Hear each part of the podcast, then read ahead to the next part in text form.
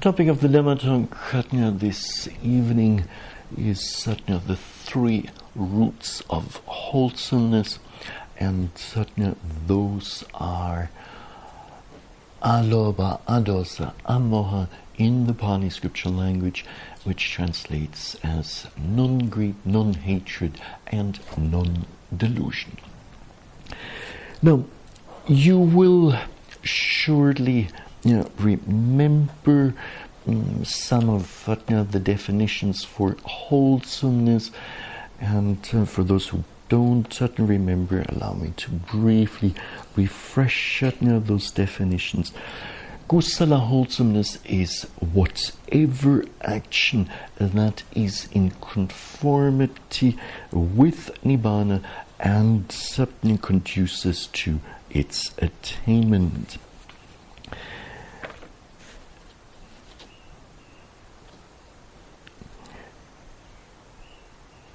Actions done that do not lead to one's own affliction, to others' affliction, to the affliction of both, those according to the Rahulavada Sutta are considered to be wholesome actions based on wholesomeness.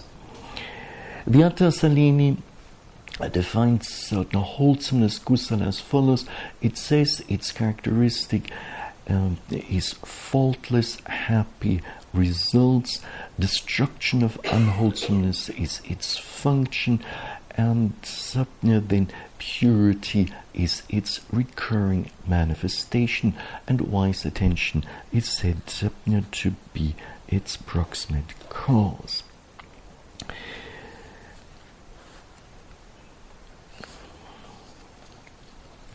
Terms that have been proposed for non-greed are qualities such as unselfishness, liberality, generosity, thoughts and actions of sacrifice and sharing, and renunciation.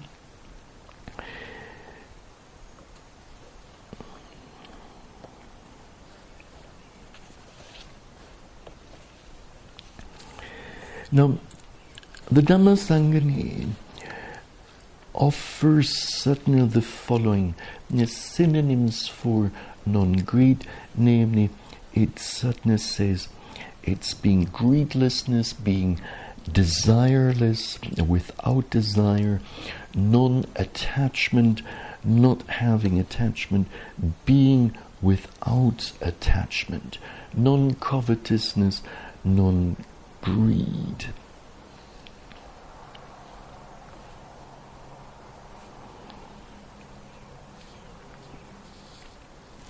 Miata Salini proposes certainly the following definition, namely, it says non-covetousness is that which does not covet others' property. Now,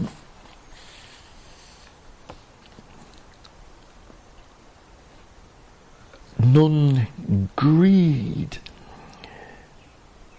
is not the mere absence of greed, as we shall see in a moment.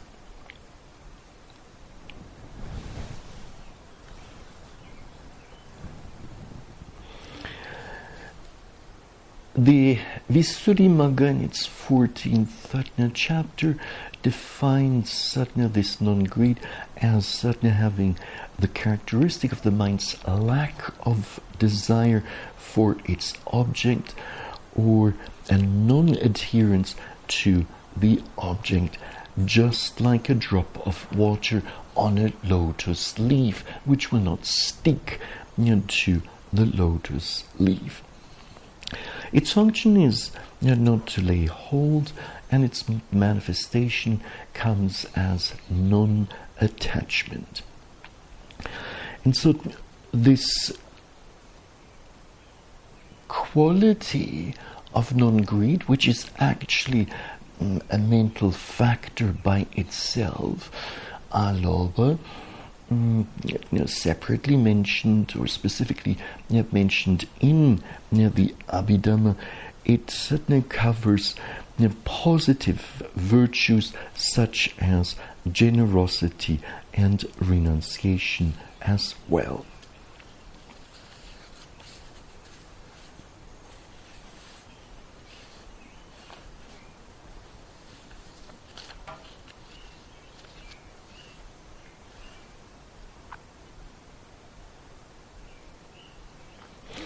Now, allow me to mention at least some of the most important points with regard to generosity. So generosity that falls under the term aloba, non-greed.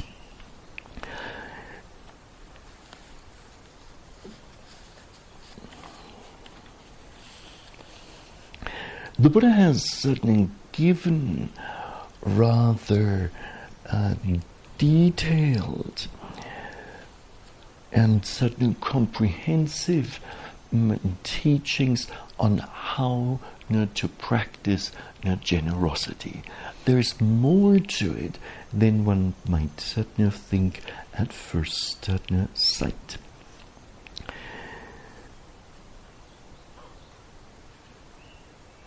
The Pali term for generosity is what? Dāna, and that's correct. And this term is derived from the root da, which means to give, and thus the subject or the noun dāna means bestow, or the term, the noun dāna means bestowing or giving.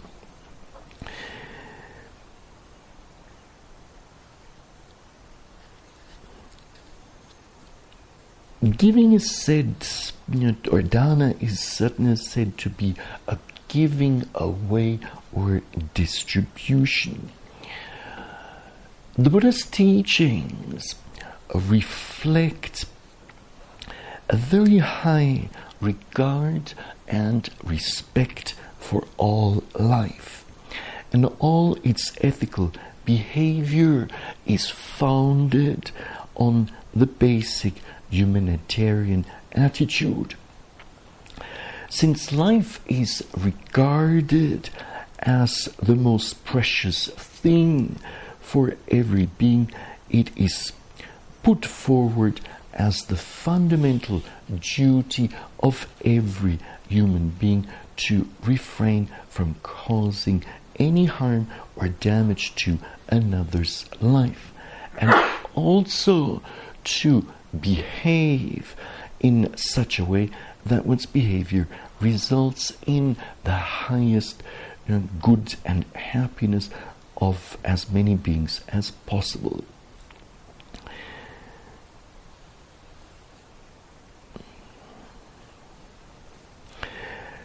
Now, as an expression of this high regard and certain respect for life, we have the precepts, and we have in particular which precept?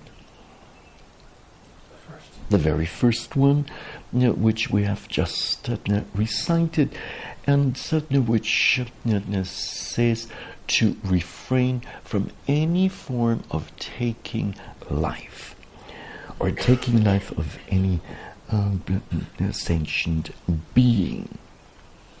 So to avoid causing injury to life. And this then we do coming from mental factors such as compassion for others, as well as loving kindness, wishing for the welfare and happiness of others.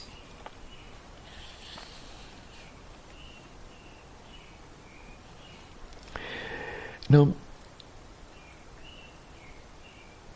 So when we look at the Buddha's teachings, that so much emphasize or hold respect for life in such high esteem, then with this we can see that generosity is one manifestation that grows out of this respect for life.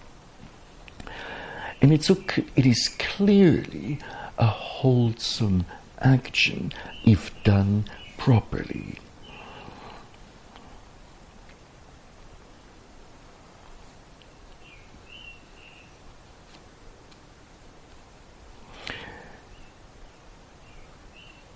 Now, when it comes to the second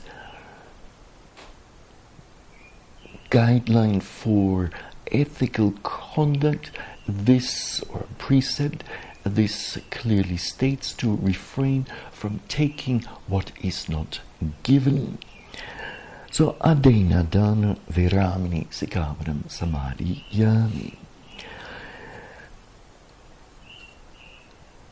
Now, this precept limits and tries to prevent any form of transgression with regard to others' property. Now, Dāna goes even a step further, namely, by voluntarily sharing, gifting material possessions, or sharing one's skills, knowledge with others.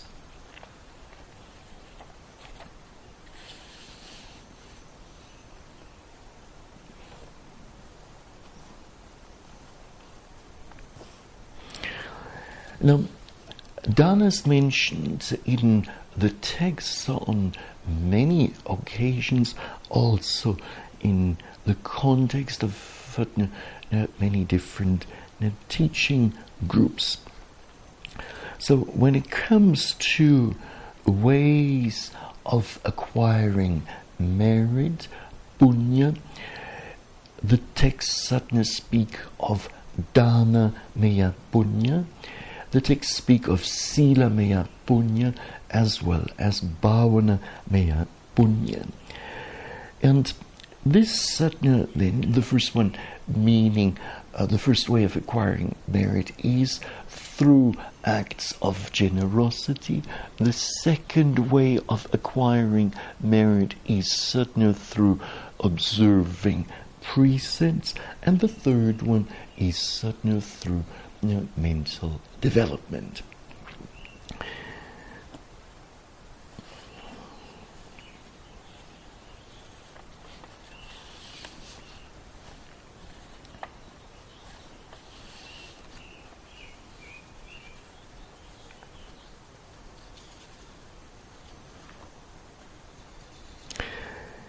Now, the Buddha has given very detailed explanations with regard to the qualities of a donor, the qualities of the recipient, then the donation itself, the motivation for giving, the benefits to be expected. So let us gradually take a closer look at these aspects. Also, how to properly perform an act of generosity. So the way of handing over a gift, or when would be a proper time to hand over a gift.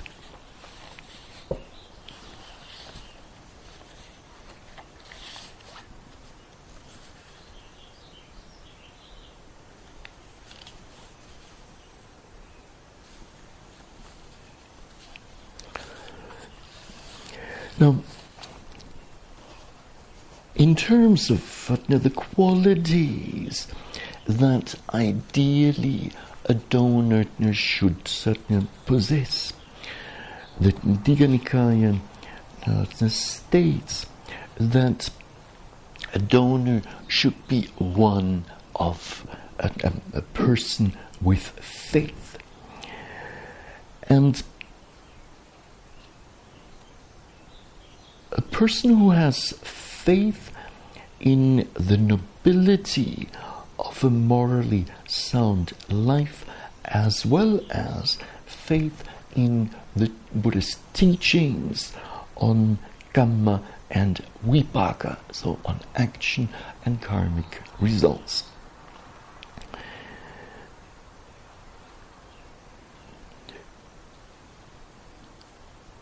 A donor has been described in the text as a person who keeps an open house, who keeps an open house for the needy, who is like a wellspring for recluses, Brahmins, the destitute, wayfarers, wanderers, and beggars.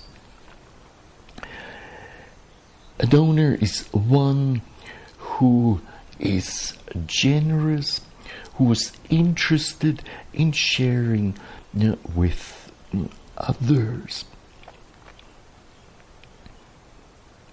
A donor is also one who understands the difficulties of others and is open-handed, ever ready to comply with another's request.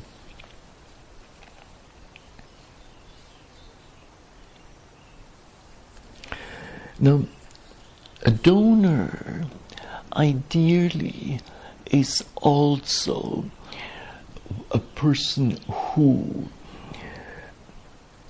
has much, who is happy and is joyous before giving or before performing an act of generosity. So when preparing for it, planning the act of generosity, thinking what to give, how to give, at which point in time. A donor is also a person who is certainly joyous and happiness while performing an act of generosity, and a donor is certainly one who is certainly joyous and certainly happy after having given an or having performed an act of generosity. Now, Suttanipata verse 102 states, the wealthy man or woman who enjoys his or her riches by himself or herself without sharing is said to be digging his or her own grave.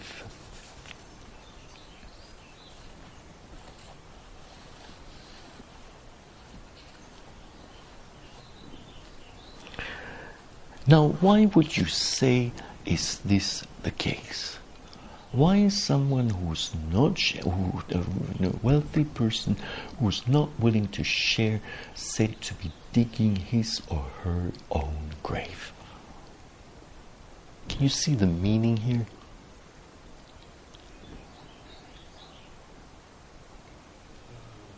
It sounds to me like they're just giving more and more of themselves to greed. Ah. I mean, greed is just overtaking them without a sense of distributing.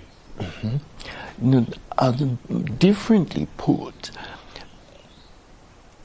a wealthy miser who does not want to share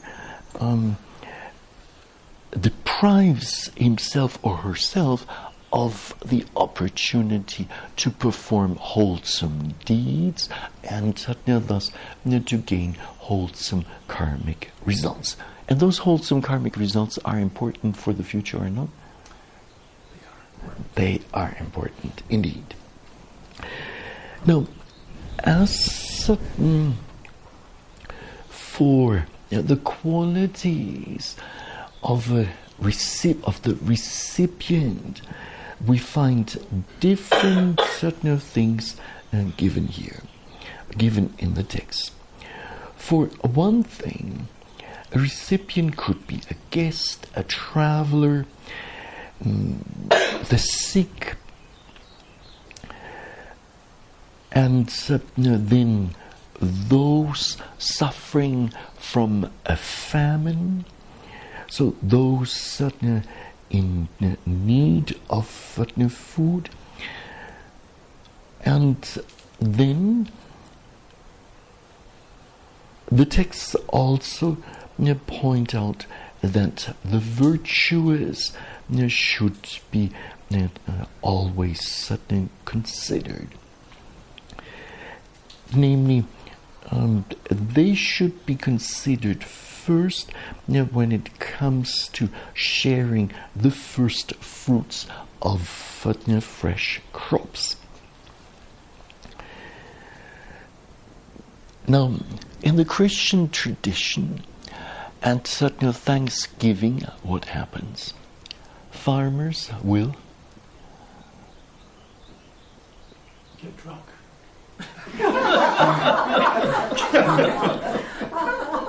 Sorry.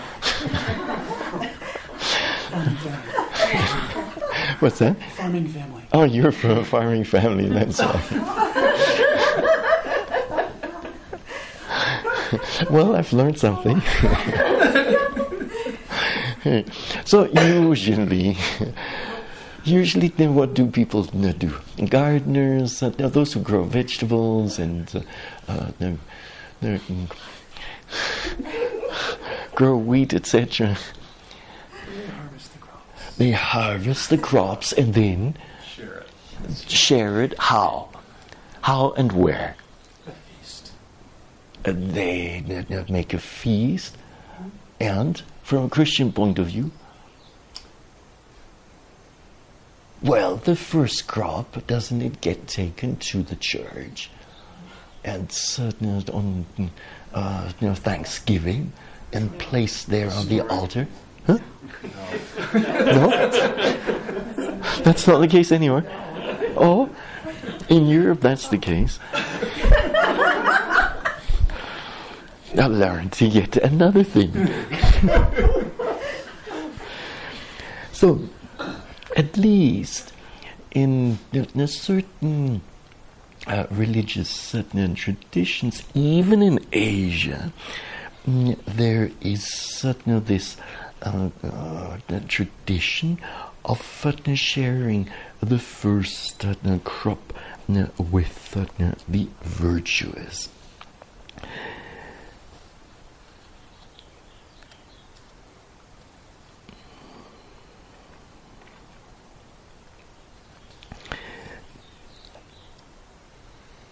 Now, the Buddha advice on whom to give is unique, though. Namely, the advice to whom alms should be given in order to obtain great fruit. And his advice or reply to this was that the first crop should be offered to the virtues, because this will bear great fruit. And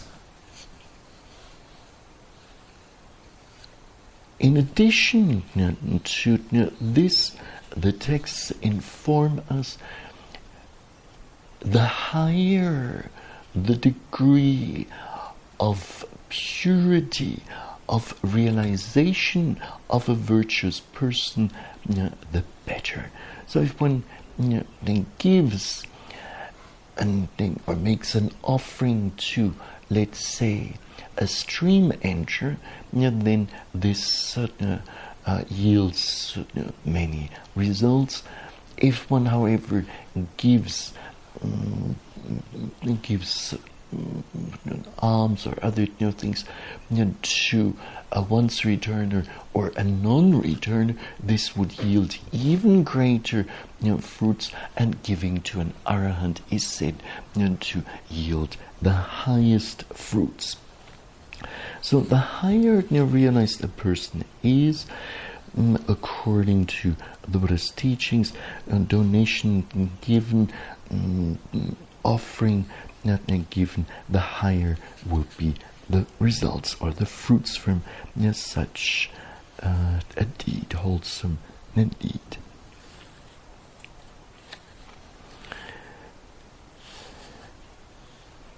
The Sangha, for instance, in the Ratana Sutta, so the discourse on the jewels, speaks of the Sangha as a field, a great field of merits, puññakkhettaṃ, in the Pali scriptural language.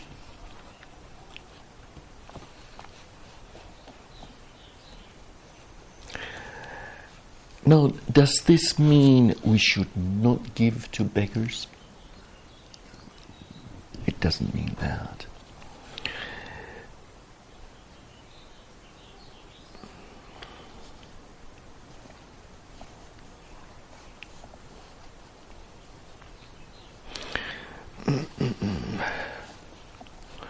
But when we know that the donations, or if we know that a person is, let's say, using donations to purchase alcohol, would you say that it would be wise to give in this case? Not really. Now, it's good to have faith in the Buddha's teachings, in Kamma and certain results, action and result, but it's also good to use one's certain discretion, one's certain wisdom. Now, when it comes to the donations, what is fit to be given? Does it always have to be extremely expensive items? Puri, what would you say? Not really.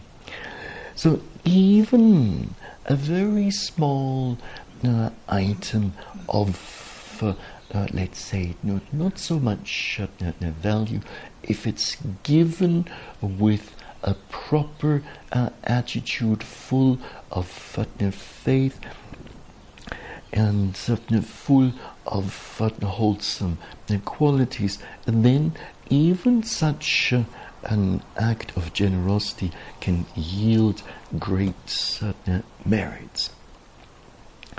There's the story of a king at some point in the history of Sri Lanka, who was involved in a battle.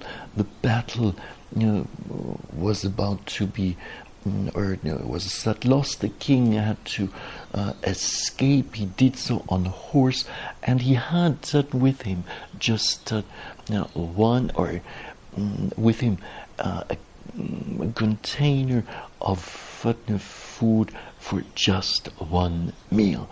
As he was riding along, he came across a monastic who was suddenly of a very serene appearance, and suddenly the king spontaneously decided to offer the meal the only meal that he had with him to this monastic. It turned out that the monastic was an Arahant, and later on, much later, before the king was about to pass away, he was asked among all the gifts that he had performed in his lifetime, which one was most precious to him, and he said that gift of offering a meal to that serene monk on the road.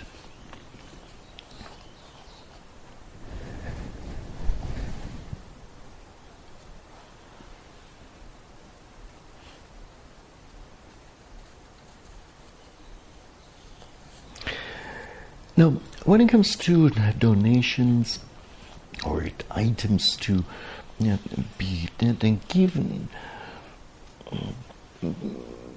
this certainly does not, or is not limited to only material things, but as mentioned, can also include giving or sharing one's skills, sharing one's knowledge, giving good advice, precious advice, as well as maybe giving one's, sharing one's time, sharing one's energy, etc.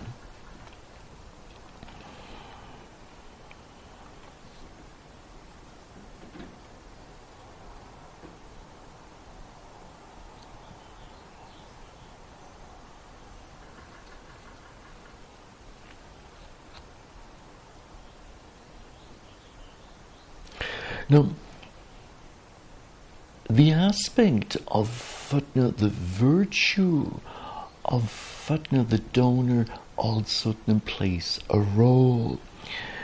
So, a gift is said to be purified by the virtuousness of the donor. So, if the donor happens to be himself or herself and a virtuous person, then that will even make the gift more valuable.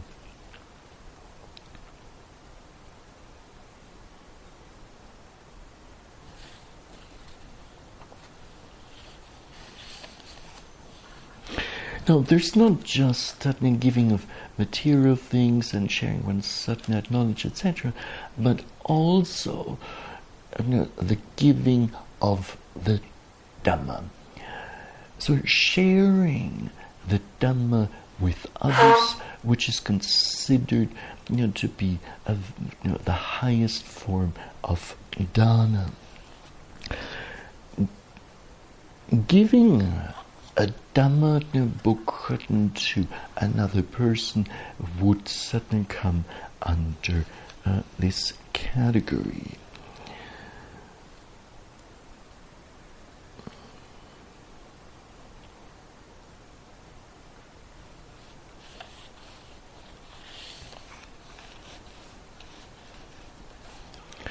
Now,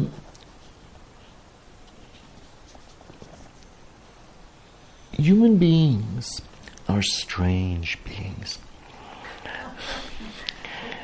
They,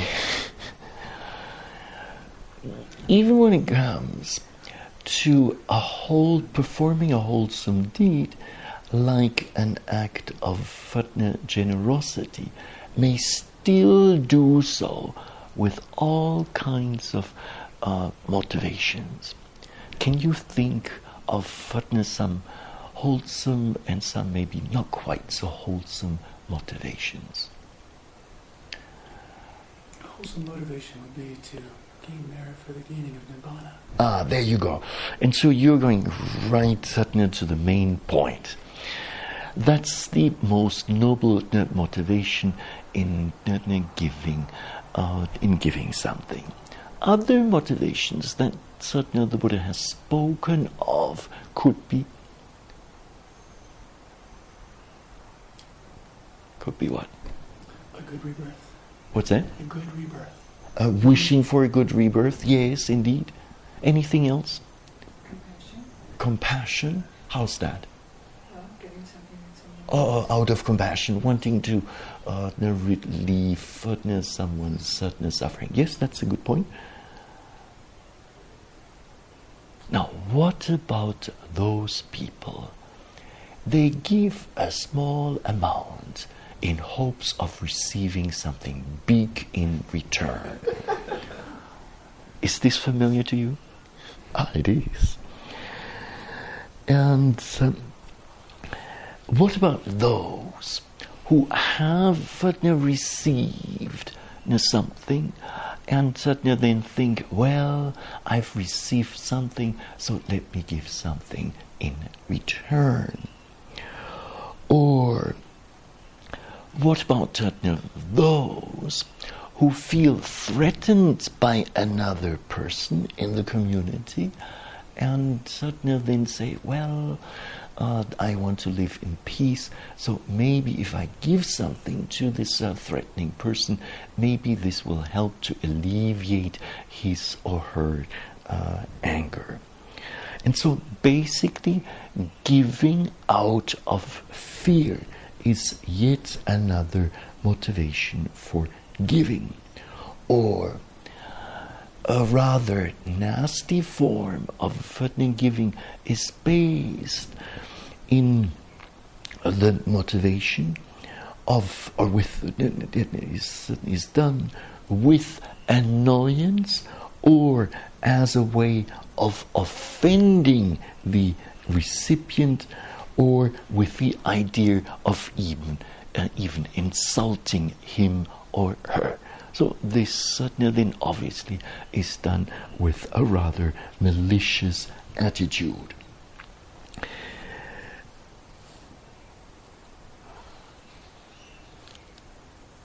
Now, the Anguttara Nikaya speaks of 8 motivations for giving, and out of those we've covered already several.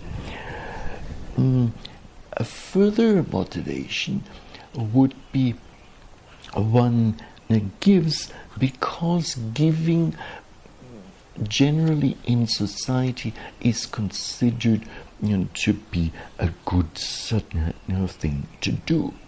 Or one could give, let's say, alms food, considering, well, these monastics, they don't cook, but I am cooking, and certainly so it would be inappropriate for me, who is cooking, not to give to those who are not cooking. And as a result of this one, then gives certainly some food. Now, there's yet another form, a bit certain. A form of giving that is based on a motivation that is not quite pure. Namely, one is generous with a motivation or with an idea of becoming famous in one's community. Here, this is the great donor XYZ, the most generous among all donors.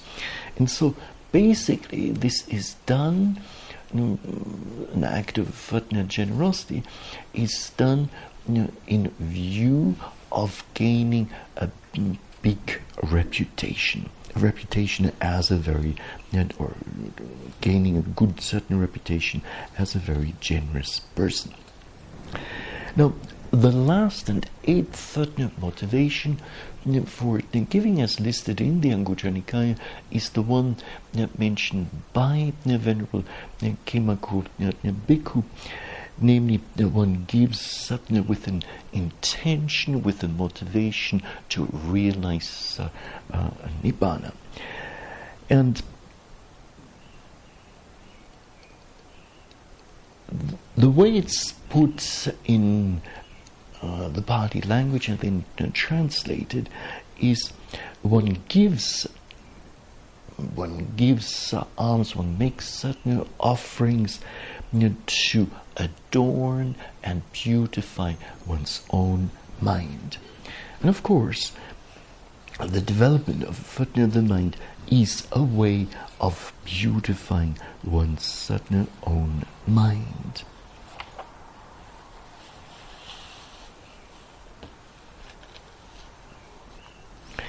Now,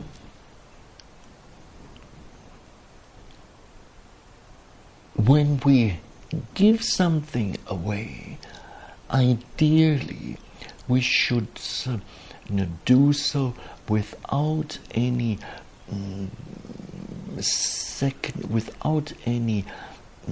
other hidden agenda in the mind, without any expectations for something in return. So the intention itself is extremely important. We have to make sure that it is an absolutely pure intention.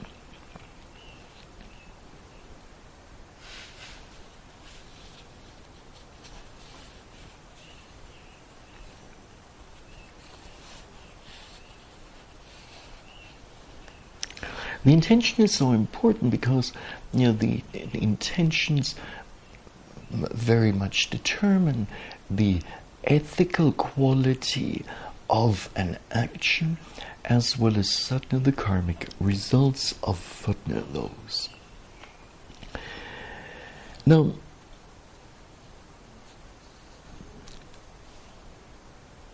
when it comes to the manner of giving, even in this regard, the Buddha has given good advice. Now, in giving something, do we want to humiliate the recipient? Do we want to belittle that person or even hurt his or her feelings? Would you say? Not. So there should be none of that, nor do we want to embarrass another person, making the recipient feel really bad. So when we perform an act of generosity, then we want to do so with much consideration and respect for the recipient.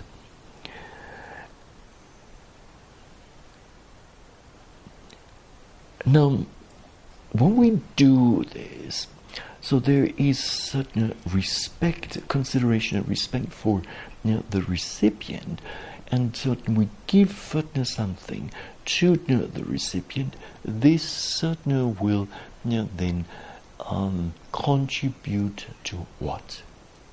What will grow out of such an act of generosity?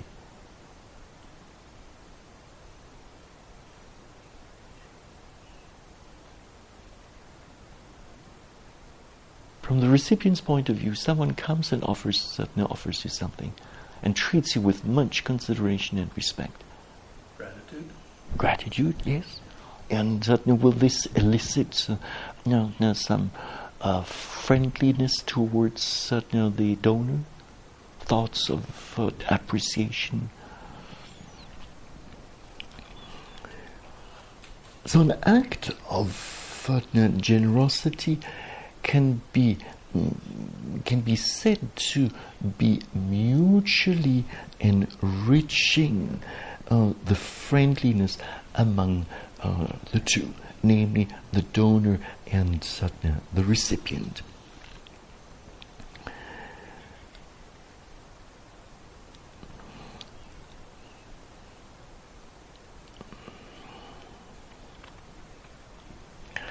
The Buddha specifies further that it is good to give with one's own hand, sahata nadeti in the Pali scriptural language.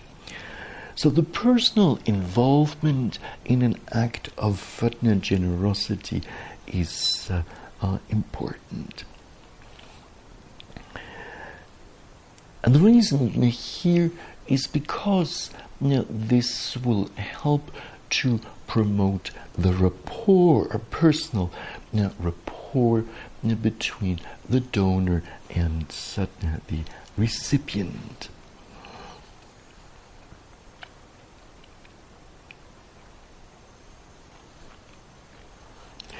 Now, when we want to perform an act of generosity, then it's wise to give the whole thing some thought and good consideration. So what are we going to offer? How do we going to offer this, etc. Now, to grab the cheapest item that is left at home and go to the recipient and say, "Hi, here's what I have for you," and then you're happy because you've got less cleaning up to do at home. Then that is an inappropriate way of doing things.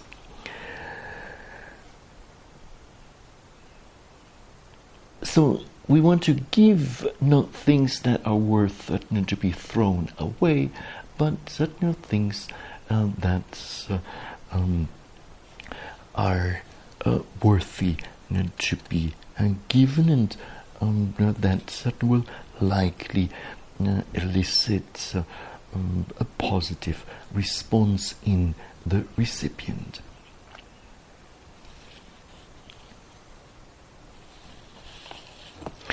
Now, when we give something, we want to do so, and we want to do so, and we want to be basing our act of generosity in faith. Faith in the Buddha's teachings, in the teachings on action and karmic results.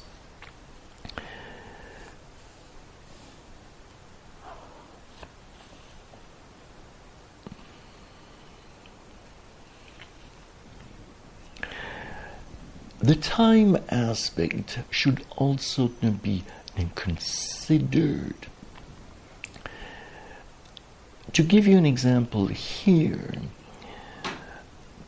when a heat wave goes through the country, and then to go and offer someone else a blanket with the words, "Here, this is what I have for you to keep warm," when in fact it is already hot at night time, and one gets by without a blanket, then such a gift would be inappropriate in terms of timing.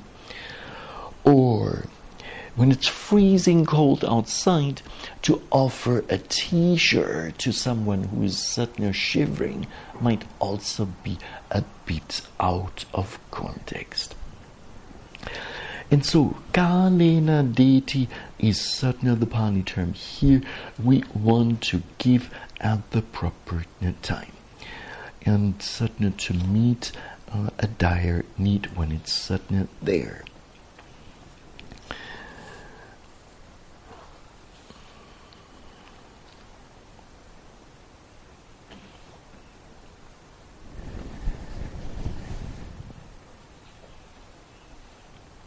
As Chris has mentioned earlier on, when someone is in need, someone is suffering, out of compassion, we may want to then help to alleviate the suffering and give food or clothing or a place to stay, etc.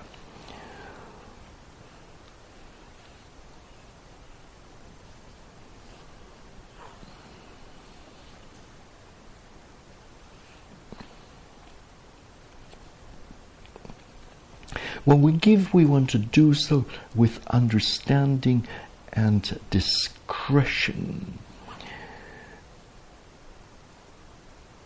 We also want to make sure that certainly the gift contributes to the well-being of the recipient. So to offer candies to those who don't even have the money to purchase a toothbrush and toothpaste, and let alone have the money to go and see a dentist. So giving candies to them is not very appropriate. There you go.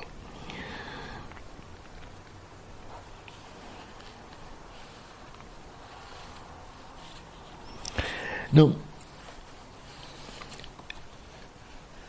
the ideal form of giving has been summarized in the following passage, namely, giving thus, the great person does not give unwillingly, nor by afflicting others, nor out of fear, moral shame, or the scolding of those in need of gifts. When there's something excellent, one does not give what is mean. One does not give extolling oneself and disparaging others.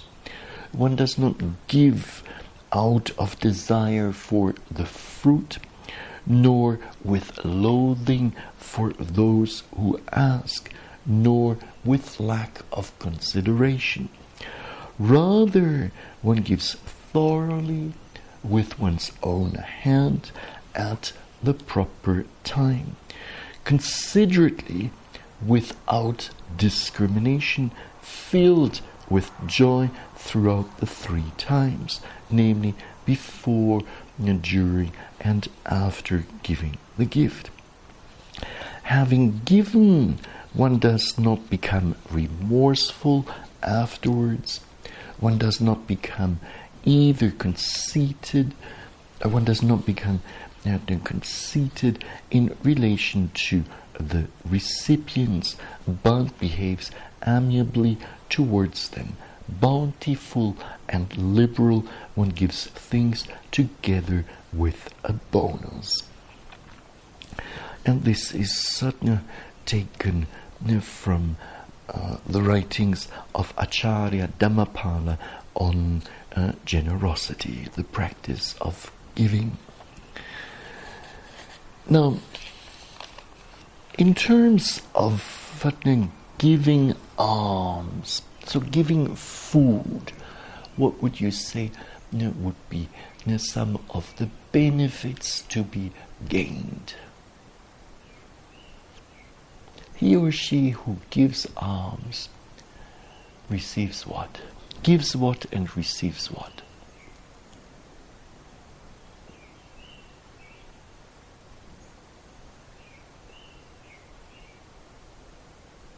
Well?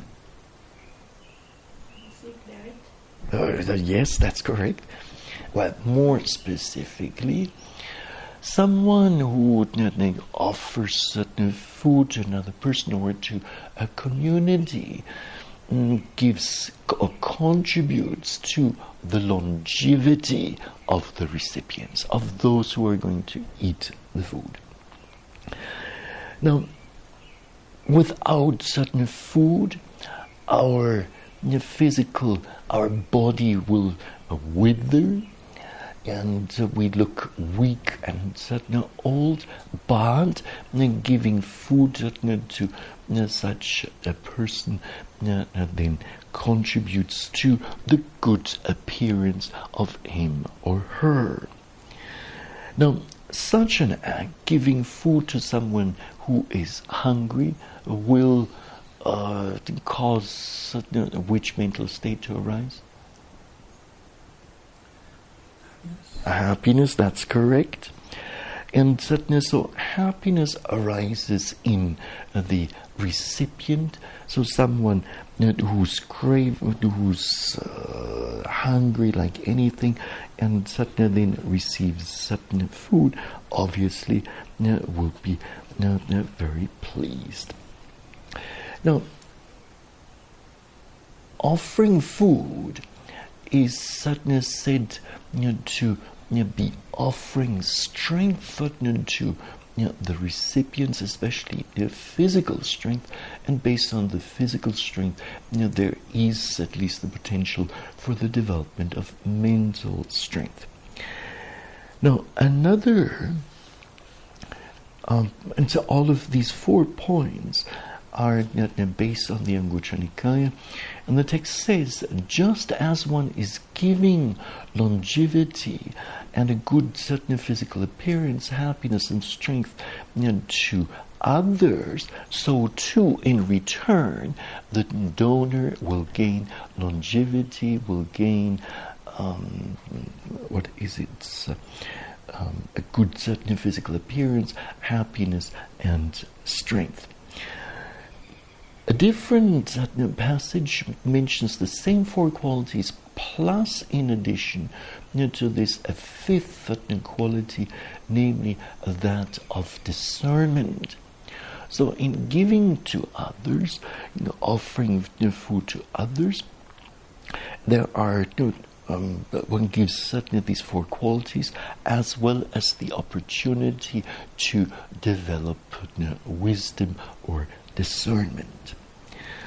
And so just as one gives to others, one then receives in the return.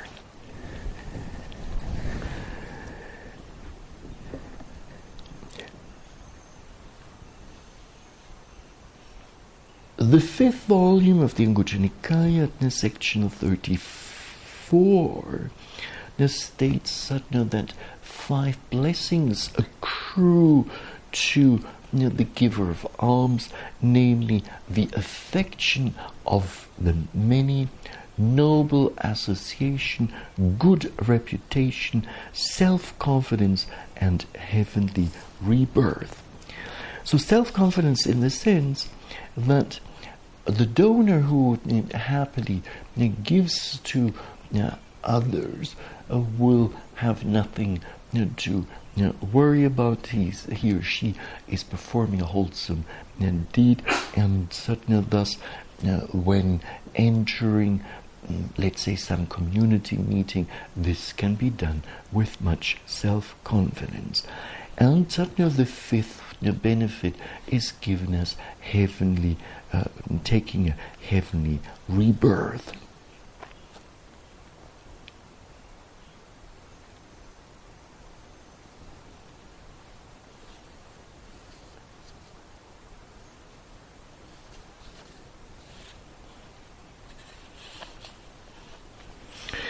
Now, from a social point of view, there is certainly yet, or from the point of view of a social dimension, there is the cohesion and the solidarity that gets built through acts of generosity. So acts of generosity may help to bridge the psychological gap between one person and another, between those who have and those who don't have.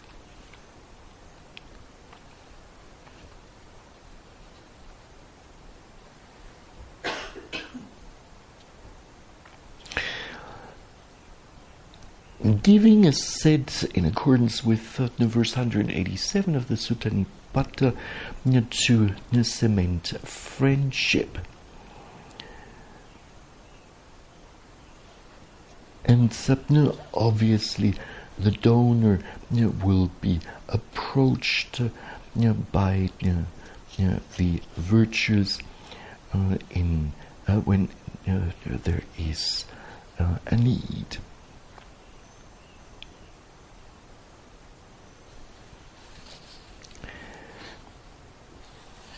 Now, can you think of other benefits that come with generosity.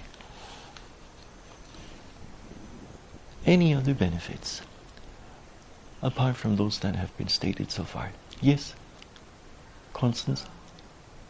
Being a participant. Pardon me? It's making an act that makes you a participant. Mm-hmm. Makes you a participant in the community. Yes, sure. Good point. What else? It gives you something good to reflect upon. Ah, it gives you something good or wholesome to reflect upon. So afterwards, after having performed an act of generosity, and this could be 5 years later, 10 years later, or just a day later, or even on the same day, one can then relive the act of satna generosity and satna rejoice in it. So it's a wholesome deed that satna will lead to the arising of wholesome mental states. Now,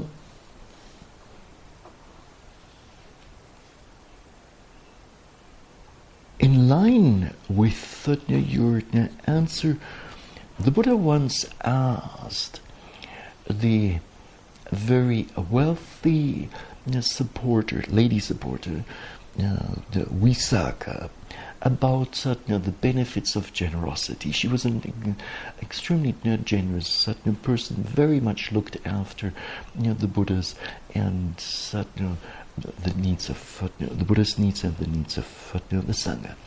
So to this question, Lady Visākhā answered, when reflecting on Dāna, then great delight or in gladness, pamuja, would arise in her, and that in turn would lead to the arising of joy, and the joy in turn would bring about a stilling of the body.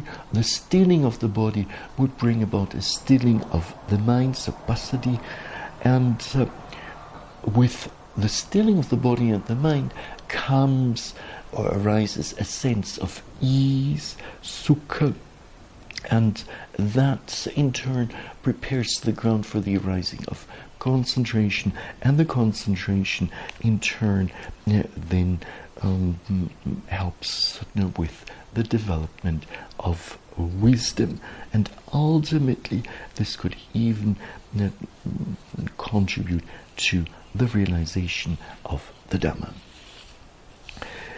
Now, when you think of benefits of an act of generosity in terms of mental factors, we've discussed over the last couple of Dhamma talks Kusala, Akusala states, and so performing a wholesome act of generosity does what? How does it impact other mental factors? It erodes greed. It does what? Erodes greed. Yes, it will erode greed. It will weaken greed, and ultimately, and it will contribute, but not, of course not alone, to the eradication of greed.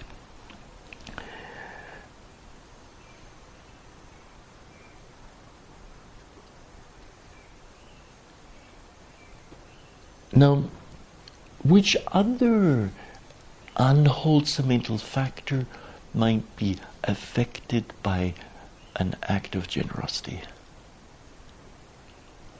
Hatred. In which way? When you give, when there's generosity that arises in the mind, there's no place for hatred to arise at that moment. Mm-hmm. That's a good point, yes. Okay. And then what about miserliness? So,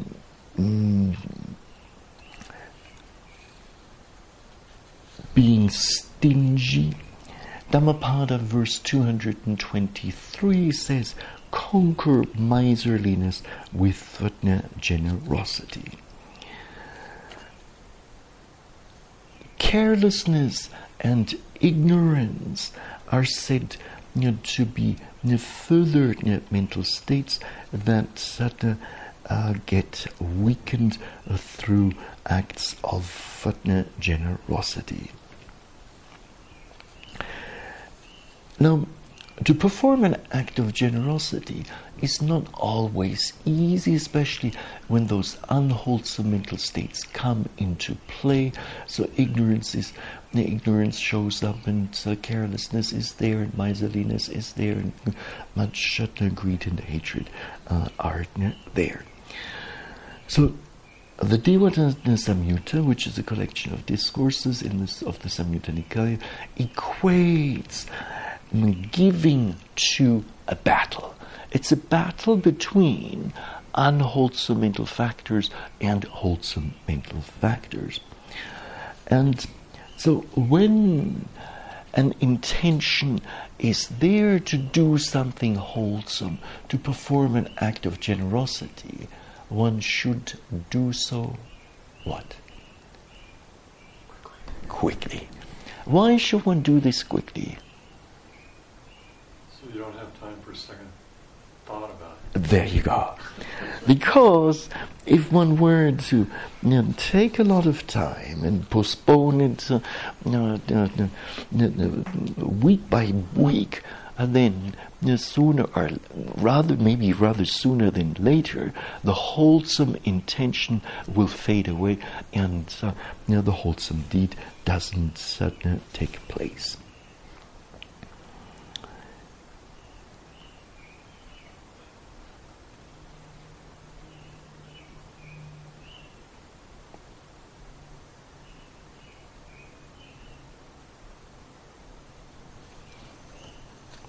Now, to close our, come to an end with a statement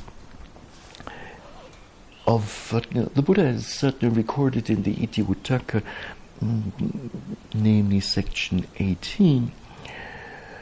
The Buddha once said that if people only knew the value of giving as he did, they would not take a simple meal without sharing their food with others.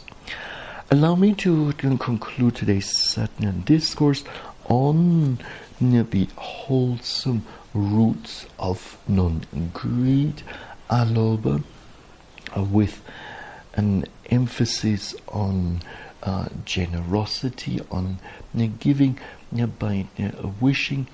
May we all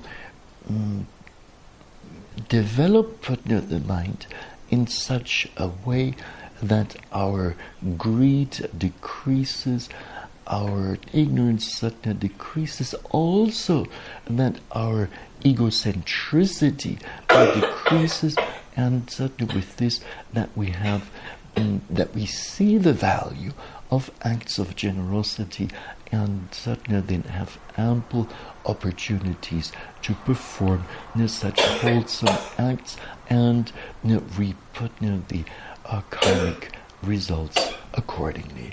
And may these acts of generosity also contribute to our eventual realization of the peace of nibbana. And this is it for now.